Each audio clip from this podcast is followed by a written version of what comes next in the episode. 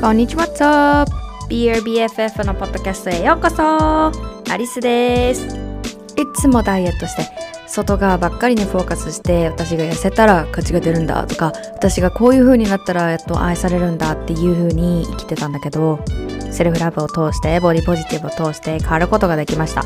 もし自分のこと嫌いだなとか好きになれないとかもっと自信が欲しい周りと比べるのやめたいありのままでいきたいって思ってたら一人じゃないです。摂食障害やうつの症状でねずっと悩んでたんだけどもやっと気づいたんです。あありのままでよかったんだ。だからそんな風にみんなにも思ってもらえるように様々なチップをお届けします。自分自身が自分自身のいじめっ子になるんじゃなくて Be your BFF 自分の親友になって生きていけるようにセルフラブをお届けするのが私のミッションです Because the most important relationship for you is the one you have with yourself Let's get into it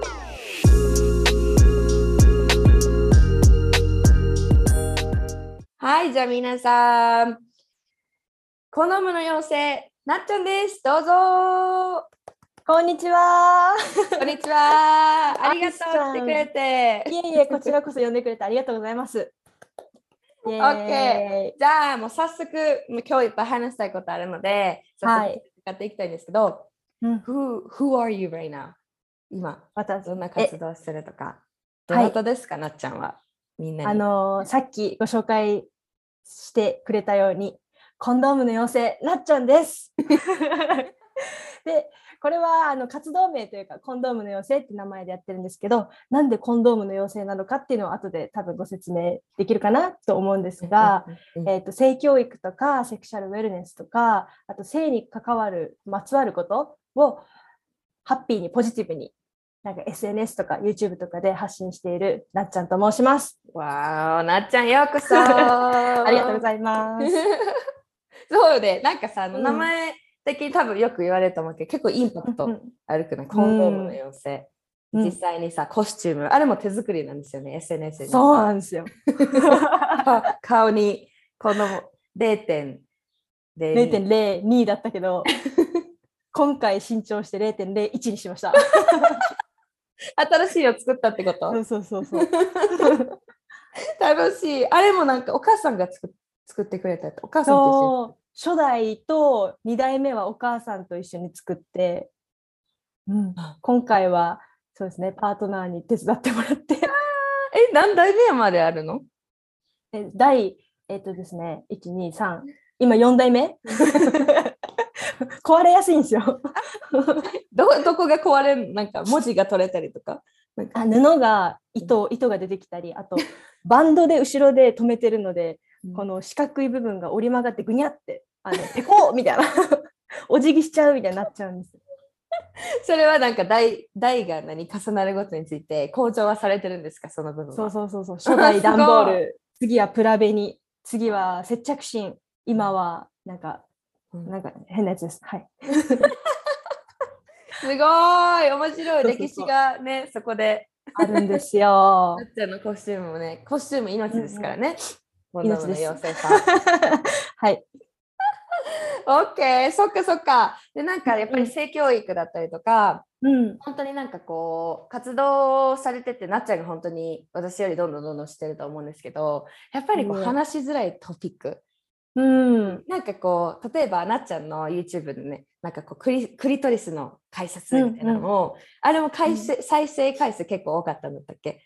そうですね。43万回再生ぐらい。そうなんだ。うん。それもなんかすごいいいきっかけにはなってると思うんだけど中にはこう、なんかちょっとやらしい意味でクリックした人もいるんじゃないかなと思ったりとか。いやー大半がそうですね。ねえ。でもななんだろうね。そういうとこなんだよね。私もこう性ってなったらやっぱりこう、うん。話すべきじゃないとか性って言ったうん。らちょっとふざけて話す下ネタとか言ったりするか、だからなんかうん。私たち一人一人がこう性の健康について真面目にうん。その面白く話したらいけないとかじゃないけどこうなんかうん。できる人とか性について正しく学べる機会って、私たちこううん。育っていく中で全然なかったんじゃないかなって思うんだけど。うん。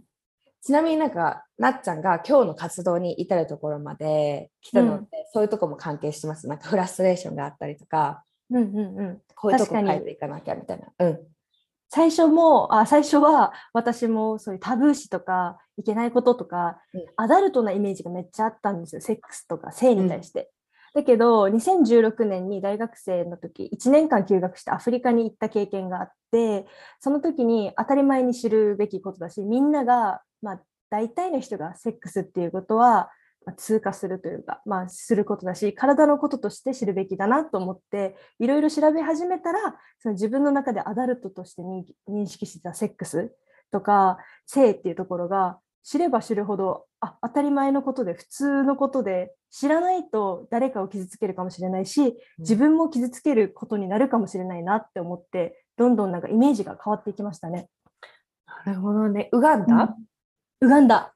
え、なんでウガンダ？うんうんうんきっかけある？なんでウガンダうんうん。うん。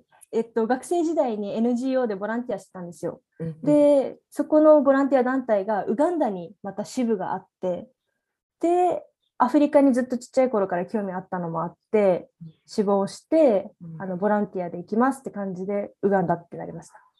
わあ、それはどれぐらい行ってたんですか？1年間ですね。いやー楽しかった。思い出も あるんじゃない？え、なんかどうやった？うん。教えて。え。ウガンダってどんな国？ウガンダなんかでも沖縄みたいなんですよね。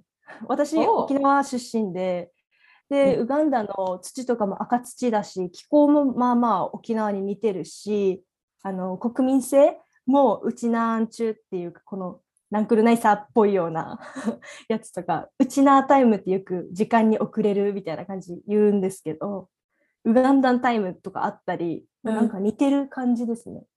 ハッピーな。なんか陽気な国民性。うん、昼から飲んでるみたいな。そうか。なんか私まだね、アフリカのその大陸は探求、まだね、踏み入れたことがなくて、でもいつか行ってみたいなって思うからさ、なんかこれうんよく聞くアフリカに対してのステレオタイプとかイメージと実際に行ってみての、なんかこう、うん。なっちゃんのできてきた印象ってなんか違いがあったりあー。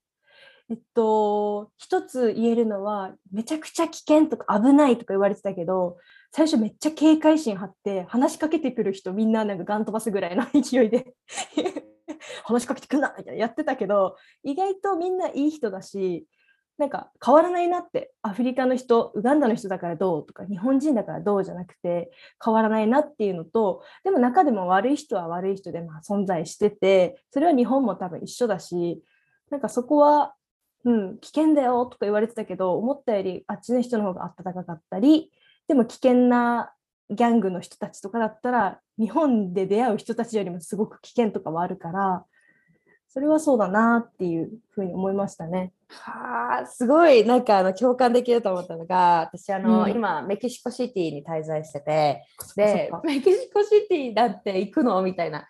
で、やっぱり言われるんだよね。で、うん。そこで最初私もめっちゃ警戒してたんですよね。なんか、うん。ゆ誘拐されたらどうしようとか。うんでもちろん毎日こう荷物をこう歩くときに荷物うん。前にね持ってきて取られないように警戒するんだけどでもなんかそんな犯罪が行われてる感じもないしもちろん警察,、うん。警察のねうん。車いっぱい走ってるけどでも結構うん。学べ学べ学べるほどメキシコの方ってすごい優しいし、うん。うん、なんかこう詐欺だったりとか窃盗とか行われてるかもしれないけどそんなね、うん周りがなんか絶対行かない方がいいって言うほどじゃないというか、うんうんうん。でそういうのって大概そのメキシコシティに行ったことない人が言っとって。あそれ、うんうんうん。メディアが誇張する部分もあるし、やっぱりそこだけを見てるとメキシコシティ危ない。ウガンダ危ないっていう風になるけど行ってみたら、ね一人一人はそうじゃないというか、うん。うんうんうんうん、いっぱい学べることがあったんじゃないかなって思いますなっちゃん。確かに。よかった。なんかそこでコンドームの要請が生まれたのって、ウガンダにうん。行ったことがきっかけになってとかあったりするので、うん。ぜひぜひ聞きたいなと思うんだけど、どんな関係性が？ウガンダであった出来事がきっかけになってるんですけど、うん。まず一つは、あヘビじゃない方からいくと、まず一つは、えっと、ウガンダでの性教育を見たり、あと、エイズの感染症予防とかで国が結構あの力入れてて、コンドームを無料配布してて、道端のこの売店とかの壁にコンドームボックスみたいなのが設置されてて、テイクフリーみたいな感じであるんですよ。だからなんかタイあのタバコの吸い殻並みにコンドームが落ちてるみたいな使用済みじゃないんですけど パッケージごと落ちてるみたいなのがいっぱいあって、でなんかコンドームめちゃくちゃあるやんっていうのでコンドームっていうのが来たんですね 私の中に。ねうんあとめちゃくちゃ大きなもうアフリカンマーマーみたいなおばあちゃんが原っぱで若い女の子たち集めて話をしててで一緒に歩いてたウガンダ人の女の子に「あれ何やってるの?」って聞いたらあの新婚の女の子たちを集めて家庭を円満に保つためにどうやって旦那さんを誘うかとかどうやって声を出すかとかそういうのを教えてるんだよって聞いてあそういう考え方もあるか家庭円満のためのそういうセックス性教育みたいな、っていうのでなんか確かに大事なのかもなって思ったり、うん。あと一つは私自身が経験してすごい痛感したうん。ことがなんかやっぱちょっとはっちゃけちゃったんですよ アフリカウガンダで。はっちゃけちゃってで危険な目にもいっぱいあってコンドーム使ってくれなかったとか薬をお酒に混ぜられてそういう環境でちょっともう私がルーフィーみたいになってやそういう流れになるとかなんかいろいろん何回かそういう危険な体験があって、まあ、私がでもそういう選択をしてしまったっていうので後から自分自身自分でしか自分を守れないのに自分を傷つける行動を取ってしまったんだっていうのですごいショックでなんか別に性被害にあったとかそそういうふうにはあんまり思ってないんですけど後悔もまあしてないけどでも一番はそこがショックでその性教育とか興味関心が高まったのもだし自分で自分の身を守る自分の人生を自分で作っていくっていうのをなんか伝えていきたいなと思ったのがウガンダでのこのきっかけというかストーリーですね。うわあすごい。なんかそれ例えばうんウガンダと日本のその性に対するうん。なんかそこ政府のね協力だったりとか動きとかカルチャーも違うと思うんですけど共通してるところってなんかあったりする、そういうなんかコンドームなんか使わないとかなんかあったりすると思う。だってなっちゃんのこうオーディエンスうん。メッセージ届けようとしてるところは日本うん。やね、日本人が多数だと思うんだけどなんか私たちの課題って何やと思いますか？なっちゃんが活動してる上で。あー。日本人の課題ってことでいいですか？うんうんうんうん。日本人の課題としては性への、なんだろうなアダルトっていう観点では性へのハードル低いんだけどうん。真面目な性教育ってなると性教育って硬いイメージがあってハードルが高くなるから身近だと思ってないみたいな関係ない。性病なんて関係が、なんかそういうのが多いかなと思って、だからそうですね私たちの課題としては性をもっと当たり前に人生の一部として知っていく必要があるのかなってうん。変に壁を作らず、うん。うん。うん、そっか。それはウガンダでは感じられなかった感じでもうちっちゃい時から小学校例えば小学生が教えてるみたいな感じとかある、あウガンダでも結構タブー視はされてて、あそうなの？うん、でもしょ初体験とか早いっぽいんですよね私のお友達に聞くと。早いっぽいけどちゃんとした性教育っていうのは、まあ、あるっちゃあるけどタブー視はされてる。逆にウガンダではアダルトっていう業界があんまり AV とかの文化がないからうん。そういうところではなんかタブー視はされてるのかなみたいな。盛んかもしれないけど実生活は。あー、うん。意外。なんかねえじゃあコンドームがうん。もうなんかテイクフリーみたいなのもうん、なんかちょっとわ見ないふりするとかそういうなんか気まずいとかそういうのではない感じ。そういうのではなくて多分エイズの団体とかも多いしあの検査も無料でいっぱいできるからエイズって観点では病気とか性病っていうので結構大事というかうん。そこで村がエイズ感染で村がなんていうんですか全滅みたいなしたところもあるぐらいだからそこではなんかタブー視っていうか結構ちゃんとした目線で見てるんじゃないのかなと思いますね。教育されてて、日本よりも日本だったら関係ないエイズなんてならないって思うと思うけど、うんうんうん。そんなことないよね。うん。どこでも。あうん。しかもそういうのって目に見えないから、うん。やっぱりなんか関係ないって思ってるのってめっちゃ怖いなって思うし、うん。うん、なんかこうそれこそセクシュアルウェルネスでもうん。なんか私には関係ないっていうんじゃなくてなんか例えば検査を受けてみるとかうん。その私自身が病気あるから汚いとかそういうのじゃなくて一人一人がなんかこううん。自分自身の性の健康に対して責任を持ったりとかそのパートナーシップもそうだし、なんかこう検査するっていうところだったりとかも、うん。こう認識うん。常識というかもうちょっとこう認識がなんか高まってもいいんじゃないかなって今話聞いてて、うん、思いなん。かスティグマみたいなのが結構性病に対してあるから、うん。多分メンタルヘルスとかも日本だとメンタルヘルスのクリニックに通うってなるとえ病んでるの？みたいになるじゃないですか。そうそうそうそうそう。でも多分アメリカとかだったらもっと普通ですよねカウンセリング通うとか。うんうんだしで日本で性病かもしれないってなんか汚いみたいなイメージあるし多分でも外国もまだスティグマはあるけどうん。そういうのがもっとフラットにただの風邪と同じぐらいで性交渉なくてもなる性病はあるし、うん。うん、健康として捉えられたらいいなって思いますけどね。うんううん。ん本当にそう。もう本当にそう。なんかこのうん。スティグマって特に、まスティグマスティグマがあっても私は気にしないわっていう人ってうん。文化的に少ないんじゃないかなって思ったりする？だからこそね、もうセルフラブってもう自分のニーズに正直になって自分が必要だと思ったら、もう周りの目なんて気にしないでいいから、そこに向かってうん。歩いていってあげて、どんなことでもね自分の夢だったりとか発信したりとか、うん。性教育のこととかカウンセリングとかあると思うんだけど、うん。でもやっぱりこう周りの目を気にする文化っていうのはやっぱり強く残ってると思うから、うん。スティグマっていうのだけでうん。いや私は大丈夫とかうんあるんじゃないかな、いつも話聞いてて。いや、思いう。んうんうん。なっちゃんはその活動をしてる上で、やっぱり相談を受けたりとか、う。する？受けますね。DM とか来て。うんううん。んどんなことが多い？もし差し支えなかったら、どういうことなん聞かかうん。女性からとかだったら、うん。やっぱあボディポジティブにもつながるかもしれないけど、自分の性器の形とか色が気になる。うんっていうのが来ててで最近よく性器の整形とかなんか白くしましょうとか引き締めましょうみたいなのが流れてくるけどまあ別にそれで幸せになるんだったらやればいいかなとは思うけど、うん。なんか恐怖心を煽るあなんか商材が増えてきてて、うん。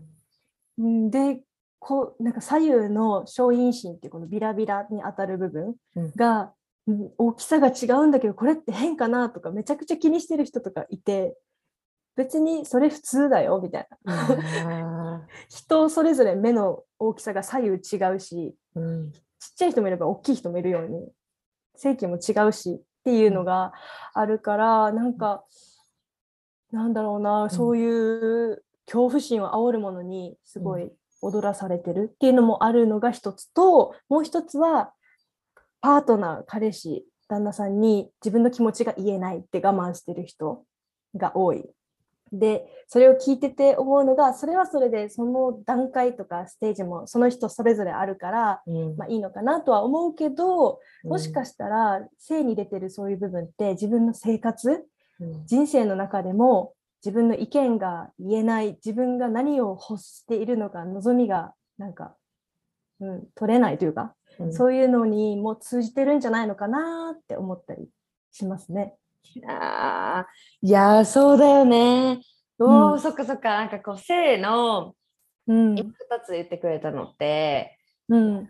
私も経験した部分であるというか例えばその、女性性器の形うん。に関してもなんか、物心ついた時に自分の性器見た時に、あれってひだがなんか形が違うやばいみたいなうんすごくそこでなんかガーンっていうか落ち込みだったりとか、なんかこう、うん。私のなんだろう形が違ううん。のってダメなのかなってやっぱり思ったのってそれってやっぱりなんかこうね黒ずみを取ろうとかなんかこう、うん。できるだけなんかこういう男性がさこういううんうん。形がいいとか話してるのをやっぱり聞くからそれがどうしても辛くって、なんか本当にいろんなところに浸透してる？そういう会話だったりとか、でその会話っていうのもやっぱりこう社会とか文化もっと大きい規模のところからやっぱり来て私たち一人一人が影響を受けてるからやっぱりそういう会話をしてる、なんかおっぱいはこういう形がいいよねとか、うん。無理だわみたいな話をしてるので、やっぱりこう影響受けてるしその人もどっぷりその、アダルトとかポルノのカルチャーだったりとかうん。これってなんか本当にセクシュアルウェルネス？だから私たちのセクシュアルだけじゃなくて、ウェルネス自体。なんかこう自分のことをどのように受け止めてるだったりとか自分の体の一部を否定してるだったりとかその全体の満足感、それこそセルフラブって本当にありのままを受け止めてっていうことなんだけど、うん。そこにやっぱつながりにくいシステムできてるよなーっていうのがやっぱりうん。性っていうエリアを通してもすごいある、うん。うん。なんか悲しいやっぱり。確かに。性っていうところはもろに出るのかもしれないなって私の中で思いますね、うん強く、そうなんだよね。うん。なんかその私が正規の形に対して克服したのって、うん。インスタグラムってやっぱり多様性に触れたんだよね。なんうん。か一つアカウントがあって海外の。ではいはい。いろんな女性正規のイラストを発信してくれてる方がいてでそこでなんかちょっとこの私 何？各部分の名前あんま分からないけどなんかこう、うんうん。ひだ例えばひだがピラピラになってたりとか、もうちょっとこう形が左右で違うのとか、うん。あとはなんか毛の生え方もそうやし形もそうやし、なんか、うん。え？そんな違うんやみたいな。今まで自分が思ってた女性性器のあり方っていうのがなんか覆されて、あ、うん。なんやってこれもなんかこう性格とかみこのもちろんね見方が違う見た目が違うように女性性器もなんかこうこんなにインディビジュアルじゃないなこんなに個性があっていいもんなんだって学べたから、それをなんか当たり前にしてほしいと思ったんだよね。そう。だからそれはなんかこう学校でも学びたかったことだなって思うし、うん。うん。それこそ、ね、男性性器の形も違うんだよとか、そうですよね。うん、女性に限らずね、うん。それも多様性っていうところが本当にいろんな面で欠けてるのかなっていうふうに思ったり。うんうん。なんかなっちゃんの意見とかある？この例えばじゃあ2個目に言ってくれたパートナーに自分の気持ちを言えないっていうの、例えばそれって特にこうセックスの時とかのことかな？そうですね、セックスの時とか、まあ、避妊方法がどうするかとか、うん。パートナーシップもだし、うん。うん。そうなっちゃん自身の経験とか。ウガンダの時のさちょっと話に戻るけど、はいはいはなんかこう、コンドームつけられなかったつけられなかった、それともうん、つけてくれなかたった。うんうんうんうん。はそれも気づいてた感じ。なんかあれつけてないじゃんみたいになったのかいや、もう私はつけてっていう人だから、うん。つけてって言ったけど、ちょっとこれもクレイジーだけど、あっちがなんか薬やってたんですよね、多分。で肺になっちゃって、うん。で結構どっぷり多分バットに入ってて、おなんか俺はどうせ誰からも愛されてないんだみたいな。宇宙でこたった一人のみたいになっちゃって、うんうんうんうん。パニック状態みたいな、え、これやばくない？ってなって、密室で男女2人でパニックになってて、相当バッとなってるから、これは逆上させたら、あの、身の危険を感じてやばいかもしれないみたいな。で死ぬよりは、もうエイズとか病気になって生き延びた方がいいわと思って、うん。じゃあもういいよみたいな感じで、あの、し承諾じゃ、承諾じゃないけど、まあそんな感じだったり、ステルシングって言って途中で外されたり、とかですかね。そういうのが気づいたら外されてたみたいあーそれは1回の経験ってこと？その人との話というかな。複数危険な目にあった感じ？複数人。複数人。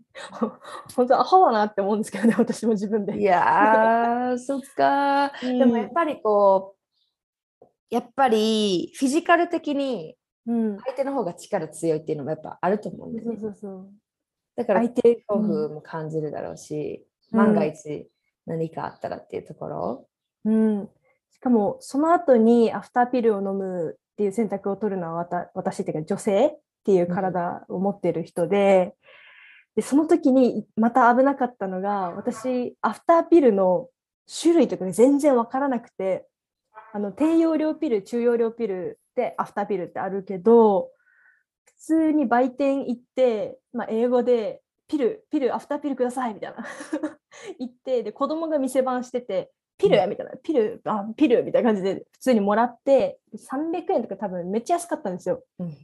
でもらって飲んだんですけどうん。その時ストレスやばくてなんかできちゃうかもしれない。どうなるんだろうみたいな。うんで今思い返したらあれアフターピルじゃなくて私低用量ピル飲んでて 恐怖 できてなかったからいいけど今あの時知識なかったからピルって言って出てきたものがもうピルだと思って飲んでたけど今思えばあれあれ？あのシートって低用量ピルだなってなってるからやっぱ知識 めっちゃ大事だなって思います、ね、はーい。怖いわお。怖い本当によかった。何よもなかったってことよね。うん。やっぱなんか精子とあの卵子卵子？が受精してとかいう勉強よりもうん。生理用品こういうのがあって自分はこうしてますよって先生に教えてもらったり当事者にあの女性の体の先輩として教えてもらったりうん。あと避妊方法はこういうのがあってとかをただが勉強してテストをやって100点とかじゃなくてうんちゃんと身に生きるものとして性教育があった方がもう確実に いいのではないかと。本当や。うん。絶対そういう人いっぱいいるし。うんうん。ちょっとね、なんか悔しいね、この今のあり方というか社会の。うんうんうんうん。もちろん勉強も大切やと思うし、そこでね、うんたくさん忍耐力だったり、生きる上でのスキルもついているとは思う。うん。それだけじゃないというか、うん。はあ。わあ、ここ、これこそ、例えば、あの、生理コーチのマリコさんじゃん？うんうん。で、彼女もすごい私の固定概念とか常識を覆してくれたうちの一人で、その性とか、生理の向き合いとかで、うん、で、彼女が言ってたのが、もう本当に生理痛があることは、なんか普通じゃないというか、体からのサインだから、うん、なんかこう、生理痛やばいとかで終わらすんじゃなくて、うん、その産婦人科行ってくださいっていうのも結構うん、ショッキングだったのね。だ産婦人科って妊娠、あう、そういううんうん。子供の関係だったと思ってたけど、え、性のことで言っていいの？みたいな。うん。でもきっとそこから、なんかスティグマじゃないけど、ね、うん。なんか、え、産婦人科行っての？なんかあったんとか、産婦人科イコール、この、妊娠が関わることうん。っていうのが多分あるんじゃないかなって思ってるから、まあ、生きづらいとかあるんやろうけど、うん。でも、そういうふうに聞いて、え、私行きたいと思いました、めっちゃ。うん。なんかこう自分がめちゃくちゃ問題あるからとかでもなく、なんかこはい。う健康診断みたいな感じで、ちょっとその先生に話してみるとか、今の私の状態で、なんかこう健康に問題ないですかとか、なんかそういうふうな気軽な会話が始められるようなうん。なんかこうところに踏み出してみたいなっていう気持ちはすっごい、いね、や、ありますね。なんか大学の時に書いた論文でこれがあればいいなって思ったのが大学とかで無料のあのチェックアップ？うん、あのしなんていうんですか身体検査？なんていうんだろう、うんうんうんなんかそういう検査的なものうんとして、性病の項目とかも組み込まれてたら、みんな体のなんか相談もその場でできますよみたいな。あればもっとスティグマがなくなって普通の病気と同じというか同じ項目で自分の体とも向き合うきっかけになるのになと思ってなんか大学とかが無料でや,、やってくれないのかなみたいな。本当や、うん。あー今現在ってどうなんだろうね、変わってきてるのかな。まだまだな部分はあるのかな、まあ、大学によってはすごい社会問題とか活発なってうんとこはあるだろうけど、うん。うん。どうやって関心を持ってもらうかだと思うんだけど。やっぱりそのうんなっちゃんのさっき言ったクリトリスの解説動画みたいなのも、うん。視聴の再生回数かが結構うん。高かったっていうところで、うん。それもそれで、なんか一つの、なんかこう、釣りというか、うまうん。く成功したんじゃないかなと思うんだよね。その、うん。入り入り口は、なんか、え、クリストリスや、みたいな感じで、ちょっと、なんかこうアダルタ系の 方向で入ってきたけど、でも、あなんかそこでなっちゃんが放つところどころの言葉、うん。性教育だったり何を言ってたかわかんないけどなんかうん、こう、やらしい目線じゃなくっての方向で話してるの。あこういうのもあるんだみたいな感じで、うん学んだ人はいるんじゃないかなと思うんだけど。うん。いやだからこそそのなっちゃんがインパクトを持ってるコンドームの妖精だったりとか うんなんかすっごいこう私はなんかいいいい線いってるじゃないけどなんかうん。ごめんなさいでもなんかこうやっぱり教育教育ってなると関心ない人はもう絶対手出さないんだよね。うん。だから私も発信する上でやっぱり教育かけるエンターテインメント。ちょっとやっぱり面白さも入れたいし、あなんかこれ面白いこの人面白い人してるなが入り口でどんどんどんどんこうセルフラブとか自分のことを大切にしてあげる人が増えていく。うん。みたいな感じ、うん。そう。だからそういう意味でもなっちゃんいい感じじゃない？うん 確かに。でもそれを狙ってますね。やん。ね実際どう活動しててなんか感じること。あちょっと広まってきたとか。うん。うん、あでも流行りにはなってきてるから、セクシャルウェルネスとあかー。フェムテック。だからうん。私が活動スタートしたのが2017年なんですけど、うん。何年前だ？5年前とかうん。ぐらいなんですけどそこよりはもう全然発信してる人も増えてるしあの女性のためのみたいなニュアンスというか見せ方の人もいっぱいいて、まあ、見せ方っていうかそういう中心の軸になる思いでやってる人もいっぱいいるから、まあ変わってきてるなっていうのとで私がやってて思うのがその性教育ってゴリゴリで真面目なのもいいけど私が狙ってる層というかターゲットが興味がない人とかちょっとだけ興味あるけどまあわかんないぐらいのところだから入り口をあこの人面白いみたいな感じで入ってもらうためにコンドームの妖精めっちゃいいなと思ってやっててでまあうん大体の人があ面白いねからあそういうことがあるんだって理解してくれる人の方が多いですね。うん。めっちゃ作戦成功やんそれ。うん、なんかキャラクター？なのかな？わかんないけどなっちゃんが言ったらいやらしく聞こえないしなんかフラットに聞こえるみたいなうん。感じの意見はありがたいことに、はい。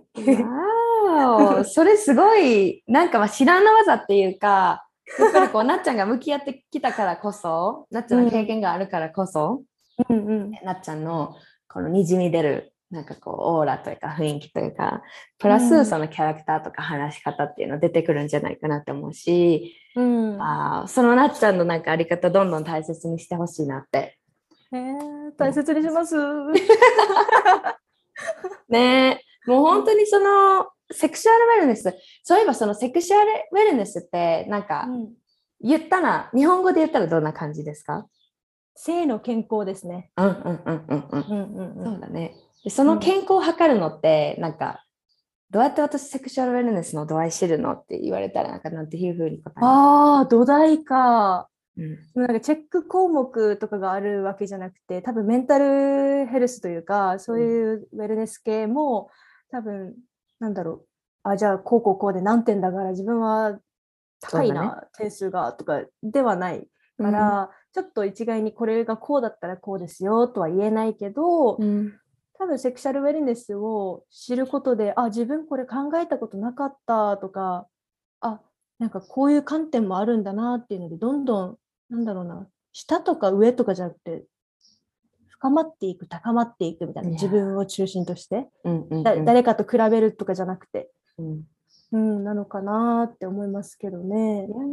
そうだね。なんか結局は自分がどう感じてるかが一番大切で。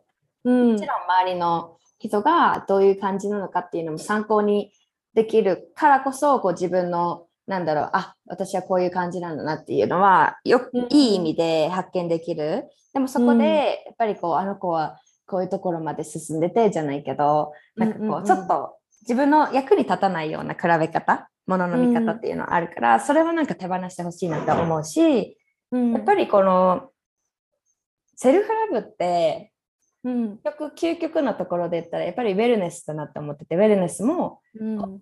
自分の自分のことを大切にしたいとかそれこそ人の目を気にするのやめて自由に生きたいっていうのも結局は何でなのっていうところもその自分の幸福感につながってからだと思う、もっと自由に生きることが自分の幸せにつながるだろうし自分のことを大切にするのも自分の幸せにつながるだろうし、で、そのセクシャルウェルネスっていうのもやっぱりこう一人一人が自分に目を向けてあげることによって、うん。どれぐらいだから悪いとかいいとかそういうのじゃなくて、こう矢印を内側に向け出した時にわかる。気づくものとかもいっぱいあるし、うんうんうん。なんか誰々が何々してるからとかじゃないんだよね。フェムテックがはや、うんうんうん流行ってるからとかそういうのじゃなくて、うんうんフェムテックも自分のそのセクシャルウェルネスと向き合うための自分のことを知るためだったりとかのツールに過ぎないというか、フェムテックに手を出してるからそれで OK じゃない。本当に自分の心の声を聞いてあげることなんだなって思います。なっちゃんなんか思うことある？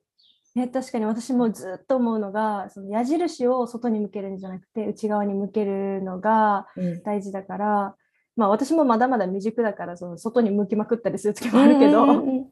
あるある。でも、うん。あるけどだからセクシャルウェルネスもセルフラブとかも多分ただのツールであって自分が幸せにあるためにどうなりたいどういう姿でありたいのかとか、うん、なんか心地いい生活人生を送るためにはどうなのかって考えた時にセクシャルウェルネスがすごく必要だと思えば取ればいいしでも別にまあうんぐらいだったらそんなにこだわる必要もないしうん。でセルフラブとかも興味があったりセルフラブについて勉強したいとかすごいしっくりくるならそれを探求してもいいけど別の学問とか仕事ですごくその心地よさ幸せとかが高まるんだったらそこでいいかもしれないし、うん、だからまあ be happy で いるには 何が自分はいいのかなって自分とおしゃべりするのが一番なのかなって。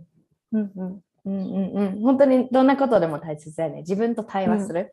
うん自分との対話が、うんなんかこう、最近どうとか、なんかこれからどうしていきたいとか、なんか、ああ、よく頑張ってるねとか、そういう対話じゃなくて、なんでこんなことばっかりするのとか、なんか、あの子はこうなの。になんであなたはこうなのっていういじめっ子になるのか、ね、本当に大きな違い作ると思うし、ある意味こう、チェックインしてあげるみたいな。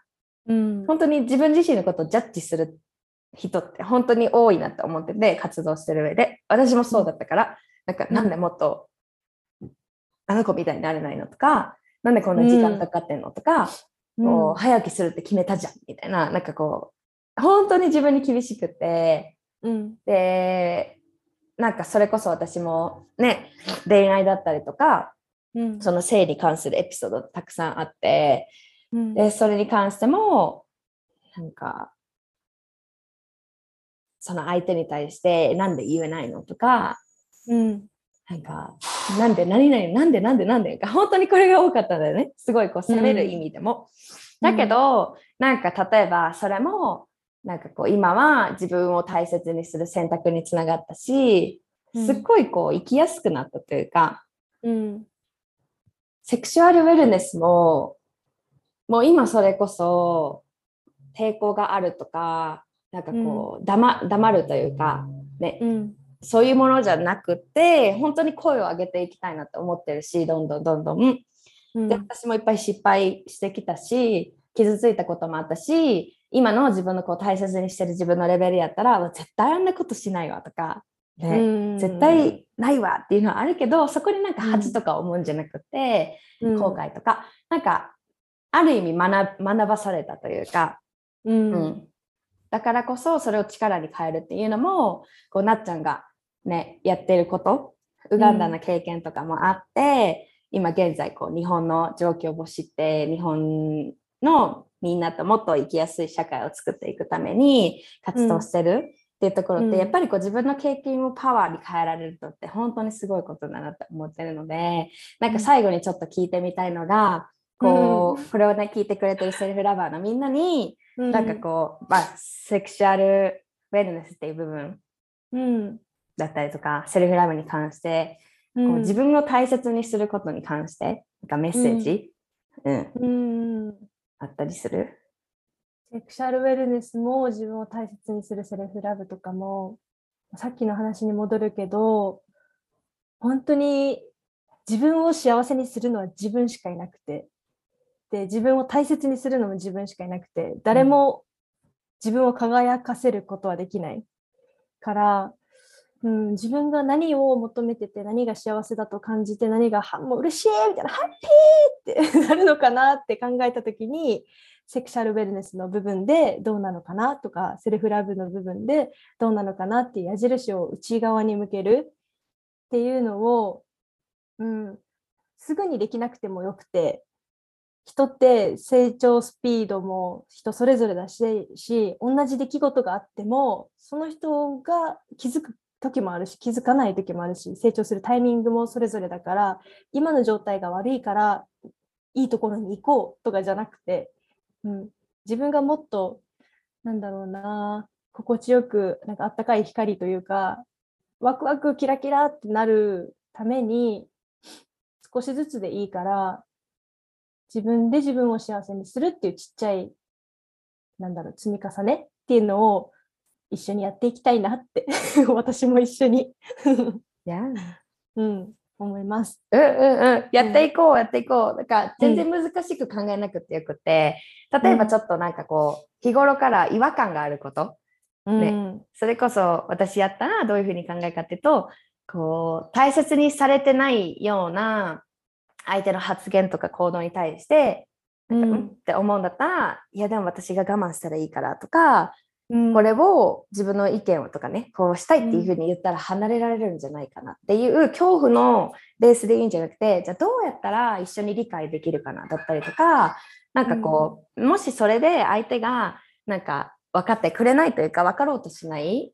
コミュニケーション取ろうとしないんだったら、あ、その人はもう私にとっての人じゃなかったんだなとか、そういううん。発想を変えていくこと、ちょっとずつ。うん。だって、うん。みんな価値があるんだよね。大切に扱われる、うんうん女性だからとか、うんなんかわかんないけど、年上だからとか、そういうのじゃなくて、一人の人間として見られるように、ね、うん一人一人が増えたらいいなっていうふうに思っています。うん、そうですね。はい。あーはい。感じでもうなんかもっともっとまた第2弾やりたいなって思って思うくらいなんですけど。そう、あ、そう、ちなみに、何があるんだったっけ？えーっと、ワークショップをはい。小島りちゃんと一緒にやります。小島りちゃんって言ったらみんなわかりますかね？マルチポテンシャライトと、あとセルフラブのコーチングをしてる小島りちゃんと一緒にセルフラブ×セクシャルウェルネスっていうあのジャンルのワークショップ、3days のワークショップをやるんですけど、それが5月13、14、15の3日間ですね。うん。の夜8時かな？から1時間半ぐらいずつ毎回やるんですけど、セルフラブを高めながらセクシャルウェルネスを深めていきたい、理解していきたい人へっていうことで、セルフラブ興味あるなとか、セクシャルウェルネス興味あるけど、なんなんとか、うん。そういう感じの人、あと、モヤモヤがあるけど、自分のやりたいこともこうなりたいがあるけど、まずどうすればいいかわかんないとか、仲間作りがしたいみたいな人におすすめのワークショップになってます。わあ、それは3日間あって、うん、こう、ズーム Zoom でウェビナーうん。オンラインで会って、で、うん最後にキャンドルをお届けするんですけど、アロマキャンドル。うん。それが、えっと、この溶けたろうがマッサージオイルになるやつで、めっちゃいい匂いなんですよ。よー、欲しい、それ。うん。宇宙と自分とつながるみたいな香りのブレンドに沖縄のアロマショップの人にしてもらって、うんであったかい色をこう垂らすとめっちゃ熱いじゃなくていいあったかさでだからそのセルフラブうん。セルフケアの時間にも使えるようなでオーガニックになってるから手先のあのなんだっけ保湿とか髪の毛にも使えるようなうん。ものになってるのでそれも使いながらみんなでメディテーションとかセルフラブの時間もワークも入れようと思ってます。すごい。これ、ジューシーですよ、皆さん。うんあ、で 10, 10人限定？だった10人限定女性10人限定です。うんうんうん、急いでちょっとこの水曜日だから27日かに、はい。えーっと発信するんだけれどももしね、あのまだ枠があってあちょっとでも気になるってなったら、ぜひぜひうん飛び込んでもらえたらなって思います。すごいいいと思う。いいやー楽しみよね。めっちゃ楽しみです。やっぱりなんかこうやらされてるとかじゃなくてこう楽しみっていうのすごい波動だったりとか、エネルギーもいいと思うし、本当に、あの小島りちゃんも2人でいいタックル。うん、うん、あのすごい思そった。う、うん、2人もねセルフラブ大切にしてるしうん、セクシャルウェルネスっていうところもこの3日間でたくさんね、いい時間になるんじゃないかなって確信してますので、はい。はい。皆さんじゃあえーっと何や？下のなんていう、あそこ？リンク、リンク。リンクにはい、概要欄？押し、てもしますのではい。そこでチェックしてみてください。はい、はいありがとうなっちゃん来てくれてありがとうございます。呼んでくれてありがとうございます。楽しかったです。す。じゃあ皆さんまたなんか感想とかねあればぜひぜひなっちゃんにもえーっとお話ししてみてください。では、なっちゃんありがとう。バイバイ。バイバイ。